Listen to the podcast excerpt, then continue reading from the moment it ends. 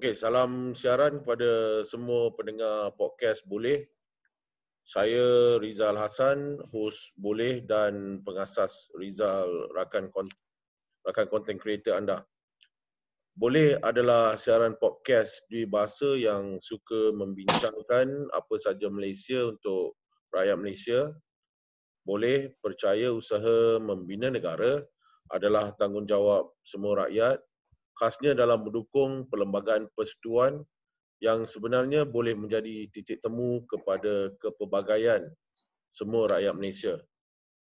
Boleh dibawakan oleh Riza Plus, Putting a Plus Always dari studio kami di Cyberjaya. Hari ini Sabtu 18 Januari anda sedang mendengar Buzi Azam menyaman sekolah vernacular.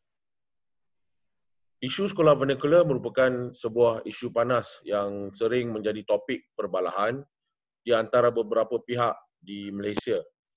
Ada yang mendakwa ianya tidak berperlembagaan namun ada yang berpendapat sebaliknya. Isu ini sememangnya bermusim. Hakikatnya sekolah vernacular sudah bertapak di negara ini sejak merdeka lagi. Baru-baru ini isu sekolah vernacular menjadi panas mula. Ianya dikatakan antara punca hubungan kaum yang semakin memburuk di Malaysia. Khasnya dengan isu Dong Yazong dan Jawi. Namun di celah-celah itu terdapat dua pihak yang sedang mencabar keabsahan sekolah vernacular di Malaysia. Di satu pihak, Gabungan Pelajar Melayu Semenanjung GPMS dan Majlis Pembangunan Pendidikan Islam Malaysia MAPIM antara lain mahukan deklarasi bahawa sekolah-sekolah SDKC dan SDKT sebagai bertentangan dengan perkara 5, 8, 10, 11, 12 Perlembagaan Persekutuan. Mereka juga mahu Menteri Pendidikan dan Kerajaan Malaysia mengambil langkah-langkah bagi memastikan keberadaan SJKC dan SJKT mematuhi perkara 152 dalam kurungan dalam masa enam tahun daripada keputusan mahkamah. Di satu pihak lagi, Muhammad Khairul Azam memohon deklarasi bahawa Parlimen tiada kuasa mengubah Seksyen 17 dan Seksyen 28 Akta Pendidikan 1996 yang menubuhkan sekolah vernacular kerana bertentangan dengan perkara 152 kurungan 1 kurungan A perlembagaan. Hari ini boleh bersama Muhammad Khairul Azam atau lebih dikenali sebagai Buzi Azam, peguam dan aktivis undang-undang dan perlembagaan untuk mendalami isu ini. Terima kasih saudara Buzi Azam sudi bersiaran bersama boleh. Ya. Kenapa sekarang? Rasanya itulah antara lain menjadi persoalan ramai. Kenapa setelah begitu lama baru dibangkitkan isu ini? Kerana sekarang adalah masa saya menjadi peguam. Uh, sebelum ni saya bukan uh, menjadi peguam. Saya apa hanya mula menjadi peguam kira-kira uh, 10 tahun yang lalu. Jadi dalam tempoh 10 tahun itu saya mengambil masa untuk belajar dan mendalami undang-undang ini. Jadi saya mengambil masa selama 10 tahun untuk mahir dalam uh, undang-undang perlembagaan ini. Jadi sebab itulah sekarang apabila saya telah uh, merasakan bahawa saya telah cukup mahir dan masak berkaitan dengan isu-isu perlembagaan ini, maka sekarang adalah masanya. Uh, boleh Tuan perjelaskan apa pentingnya usaha ini yang sedang dilakukan oleh pihak Tuan dan GPMS dan MAPIM melakukan uh, pada negara dan kita semua? Saya tak boleh nak bercakap bagi pihak uh, GPMS dan uh, MAPIM. Saya hanya boleh bercakap uh, bagi pihak diri saya sendiri sahaja. Jadi uh, apa signifikannya kes ini sekarang adalah uh, perpaduan di kalangan uh, rakyat amat buruk sekarang ini kita dapat lihat ramai orang bukan Melayu yang tidak lagi patriotik yang tidak kenal jalur gemilang, tidak tahu berapakah bucu jalur gemilang sering berlaku kesilapan di dalam majlis-majlis rasmi kaum mereka. Mereka juga tidak pandai, tidak fasih berbahasa Melayu sebagai bahasa kebangsaan. Mereka bu- dilihat bukan sebagai rakyat Malaysia yang uh, tidak ada identiti dan jati diri kebangsaan. So atas sebab itu saya merasakan bahawa kita perlu menghidupkan balik idea sekolah satu aliran ini demi untuk perpaduan antara kaum pada masa akan datang. Setakat ini secara umumnya respon yang tuan terima bagaimana? Sangat baik, sangat uh, di luar jangkaan. Saya menerima banyak sokongan daripada pelbagai pihak, daripada peguam, daripada NGO, daripada orang perseorangan, daripada tokoh-tokoh pendidikan dan sebagainya. So, sambutannya sangat baik. Boleh tuan ceritakan sedikit pada pendengar semua status kes ini sekarang? Apa yang akan dilakukan seterusnya? Sekarang ini di peringkat pengurusan kes di mana uh, belum ditetapkan lagi untuk pembicaraan. Uh, mahkamah uh, sedang menerima permohonan uh, mencelah daripada pelbagai pihak. Jadi uh, saya menjangkakan paling awal pembicaraan kes ini adalah pada bulan Julai atau Ogos nanti. Okey. Uh, Tuan ada merujuk kes Universiti Merdeka dalam saman ini. Boleh ceritakan sedikit tentang kes tersebut dan kenapa ianya signifikan kepada saman kali ini? Uh, kes Universiti Merdeka ni berlaku pada tahun 1981. Uh, di dalam kes itu uh, pihak uh, Dongzong menubuhkan Universiti Merdeka uh, dan mereka memohon kepada Yang di-Pertuan Agong untuk mendaftarkan uh, Universiti Merdeka ini sebagai IPTA di bawah Akta Universiti dan Kolej Universiti. Ya, Tuan. Dan uh, kerajaan telah pun menolak permohonan mereka ini dan mereka menyaman kerajaan di mahkamah lah. So, uh, mahkamah tertinggi negara memutuskan bahawa uh, sebagai sebuah, jika nak mendaftar sebagai sebuah IPTA, dia akan menjadi sebuah uh, badan awam dan uh, mengikut perkara 152 1A perlembagaan badan awam ini mestilah menggunakan bahasa Melayu sebagai bahasa pengantar. Jadi disebabkan Universiti Merdeka tidak akan menggunakan bahasa Melayu sebagai bahasa pengantar, mereka akan menggunakan bahasa Mandarin sebagai bahasa pengantar, maka atas sebab itu mereka tidak boleh didaftarkan sebagai sebuah uh, badan kerajaan seperti mana IPTA yang lain lah. Jadi disebabkan itu permohonan mereka ditolak oleh mahkamah. Jadi pada saya prinsip yang sama juga harus terpakai kepada sekolah vernacular.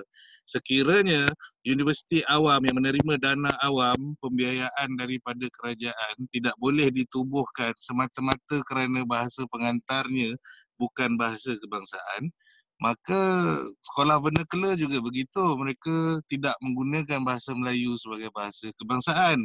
Jadi bagaimana mereka boleh didaftarkan sebagai sebuah sekolah yang uh, sekolah kerajaan dalam sistem pendidikan negara? Ini tak betul dan bertentangan dengan prinsip yang telah diputuskan di dalam kes Universiti Merdeka. Jadi sebab itulah saya membawa kembali uh, uh, prinsip uh, di dalam Universiti Merdeka ini untuk mahkamah membuat penilaian sama ada prinsip yang terpakai dalam kes Universiti Merdeka itu sama boleh dipakai di dalam kes sekolah vernacular.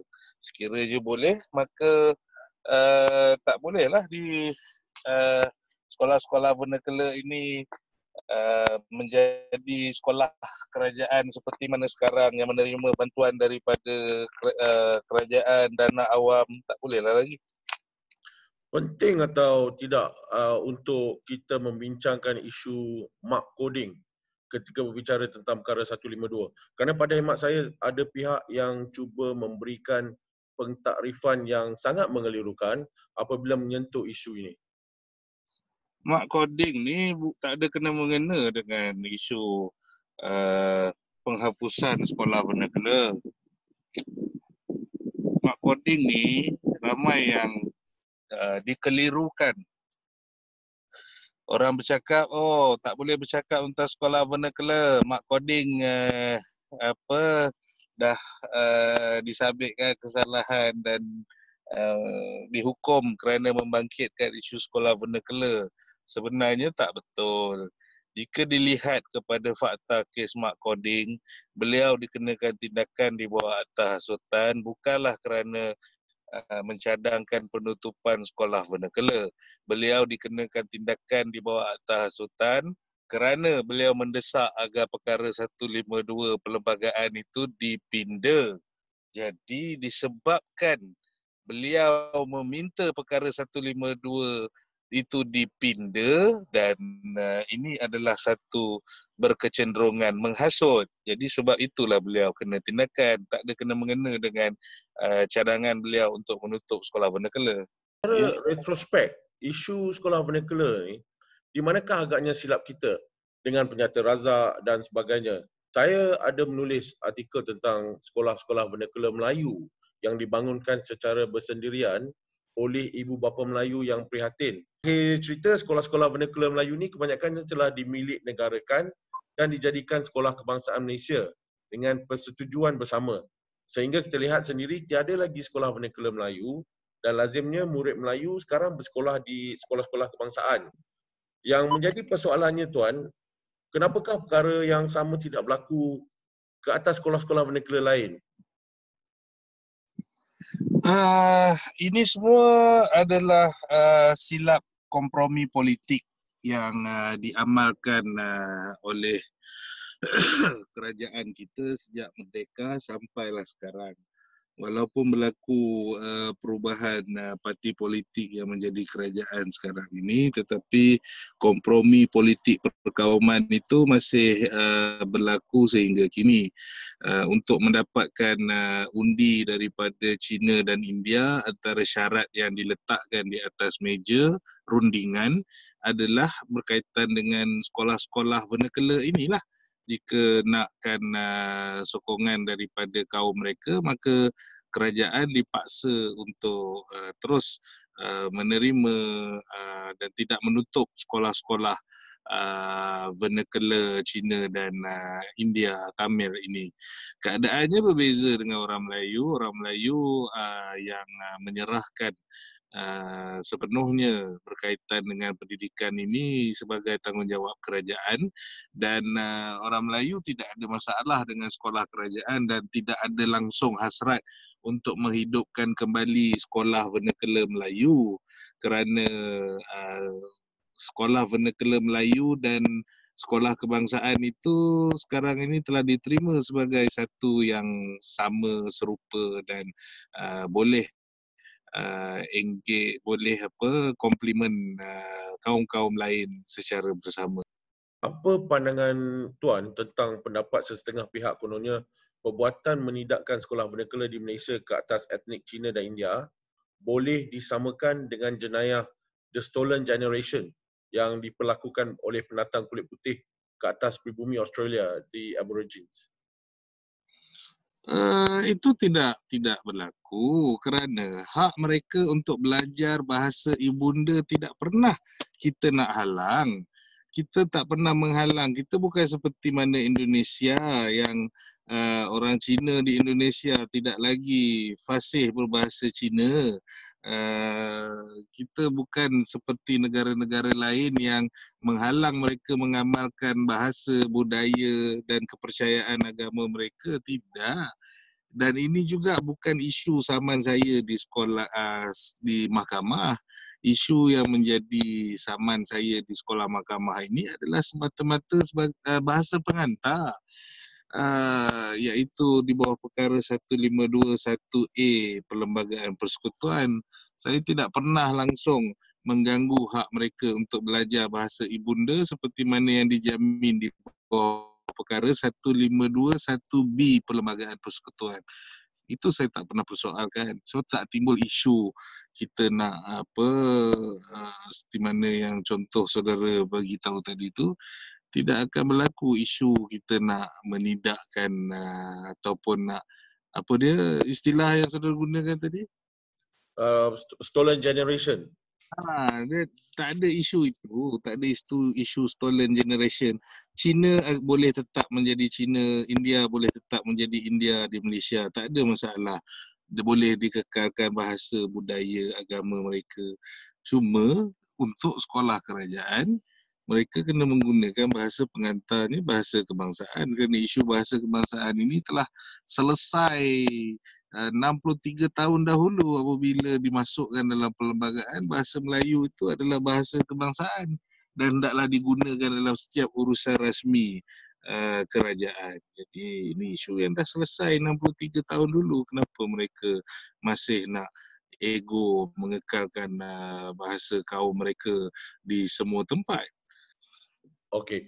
Jika tidak silap saya tuan, ada anda ada mengutip uh, kutipan dana bagi menggerakkan usaha anda ini yang juga dituduh pihak-pihak tertentu untuk mengkayakan diri sendiri.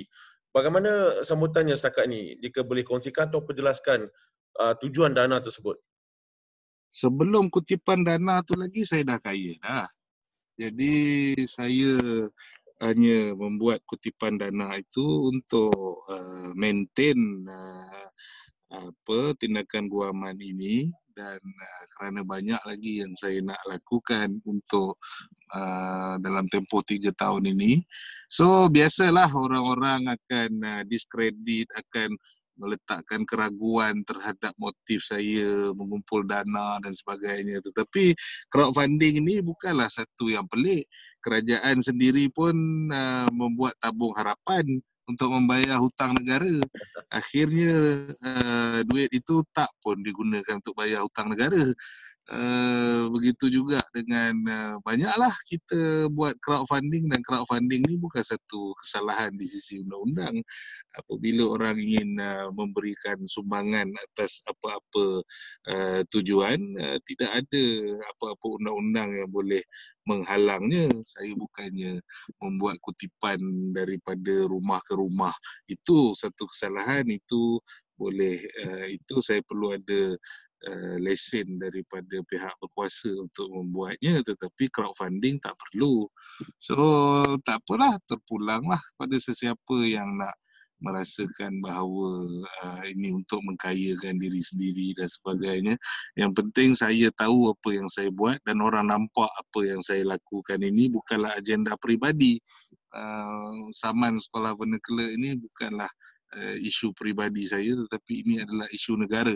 Jadi saya memerlukan dana yang besar untuk uh, maintain uh, tindakan guaman ini uh, kerana kosnya sangat besar yang saya tak mampu tanggung sendirian. Jadi saya bukalah kepada orang awam untuk sama-sama kongsi seorang sikit untuk uh, dana apa maintain tindakan ini even bila nak merdeka dulu pun Tuku Abdul Rahman nak ke London pun tidak ada uh, apa duit sendiri yang mampu untuk menanggung kos pergi ke London.